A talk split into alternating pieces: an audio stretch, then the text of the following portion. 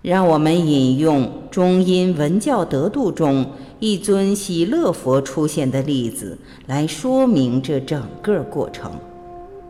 上师或道友对亡者的神识说：“哦，正悟家族的儿女一心谛听。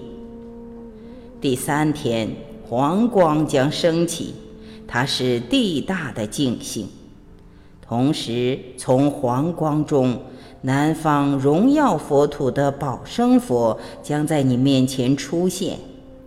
他全身黄色，手执如意宝珠。他坐在马车的宝座上，与佛母妈妈鸡互相拥抱。四周有虚空藏和普贤两位男菩萨，念珠和持香两位女菩萨。因此，一共有六位佛身在红光中出现。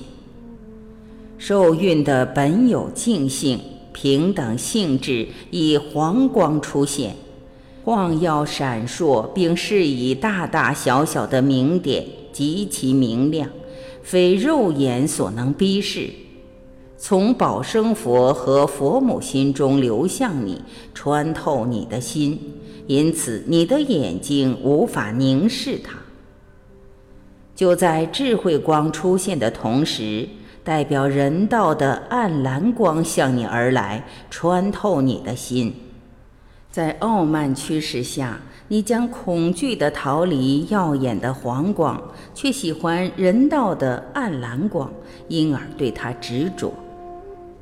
这时，不要畏惧耀眼、明亮、穿透而逼人的黄光，却要把它认证为智慧，让你的本觉安住在其中，放松、自在、寂静。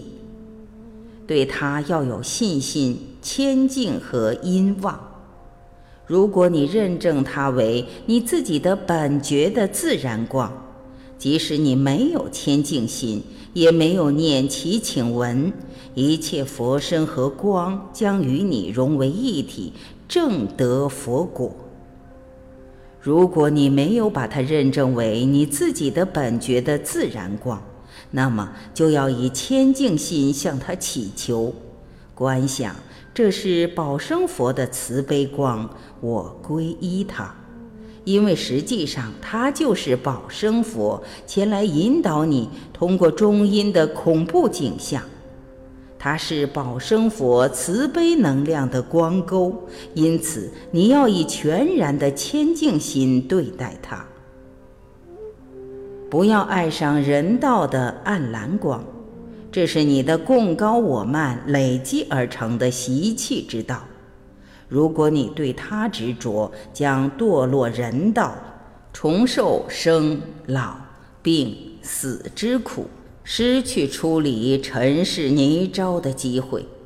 这暗蓝光是阻隔解脱之道的障碍，因此不要看它，却需摒除傲慢，放弃他的习气，不要执着暗蓝光，不要渴望它。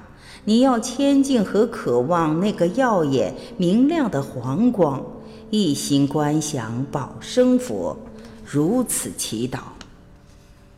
啊，我因共高我慢而生死流转，唯愿宝生佛领导我，走上平等性之光的光明大道。唯愿至高无上的佛母走在我后面。唯愿他们帮助我走过中阴的险道，带我进入圆满的佛境。以至诚谦敬心念完祈请文之后，你将融入宝生佛和佛母心中的红光，变成南方荣耀佛土的报身佛。有关宝生佛视线的描述说明，借着上师或道友的这种开示，即使亡者的能力再小，都可以证得解脱。不过，中阴文教得度说，虽然经过多次的开示，仍然有人因为恶业的缘故，无法认证和得到解脱。在贪婪和业障的干扰、各种声光的惊吓下，他们将逃避。因此，次日下一尊阿弥陀佛将协同其眷属诸尊，以光彩夺目的红光示现。但同时显现的还有暗淡诱人的恶鬼道黄光，这是由贪婪和吝啬造成的。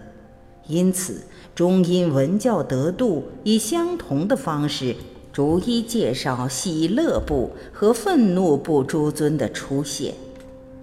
常常有人问我：诸圣尊会对西方人示现吗？如果会，是以西方人熟悉的形式吗？法性中阴的显现被称为自发性呈现，这表示他们是本具和非因缘而生的，存在于所有人身上。他们的升起并不依赖于我们可能会有的任何精神体悟，只要认证他们即可。他们并非藏族人所独有，是一种普遍而基本的经验。但我们如何认知他们，则是个人的因缘而定。因为在本质上，他们是无限的，能以任何形式示现。因此，诸圣尊会以我们在世时最熟悉的形式示现。譬如对基督徒而言。诸圣尊可能以基督或圣母玛利亚的形式示现。一般来说，诸佛示现的目的是为了帮助我们，因此他们会以最适合也最能够帮助我们的任何形式示现。但不论诸圣尊是以何种形式示现，我们必须明白他们的本性绝无任何差异。认证，依据大圆满法，一个人如果对于心性没有真正的体悟，对于立断法门也没有稳定的经验，就无法认证地明光。同理，如果对于顿超法门没有稳定的经验，就不可能认证法性中因。一位成就顿超法门的修行人，圆满和稳定了心性的明光，在世时就已经能够直接认识将在法性中因中示现的诸圣尊。因此，这种能量和光都存在于我们身上，虽然目前被隐藏起来。不过，当肉体和心的粗糙层面消失时，它们就自然被释放出来。我们真性的声、色、光乃往外散发。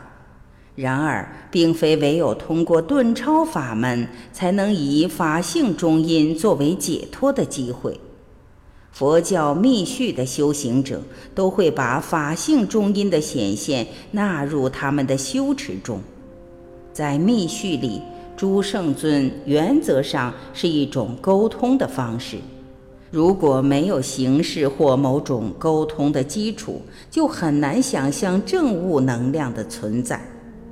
诸圣尊应该被看成一种人格化的隐喻，来表现诸佛智慧心的无边能量和品质。把这些能量和品质以圣尊的形式表现出来，可以让修行人认证和描述他们。在观想的修持中，通过对于圣尊的升起和与圣尊融合为一的训练，他将体悟觉知圣尊的心和圣尊本身并不分离。藏传佛教的修行者都要修本尊法，本尊是与他们有甚深因缘的某一尊佛或圣尊，是真理的化身。他们以祈请本尊为修行重心。密续修行者不把法性的种种显现视为外在现象。反之，会把他们纳入本尊修行法中，想办法与这些显现结合，因为他们在修行中已经把本尊认证为正悟心的自然光，所以他们能够如此认证各种显现，让他们以圣尊的形式升起。有了这种清净的认知，不管中阴里出现的是什么，他们都会把它认证为本尊的展现。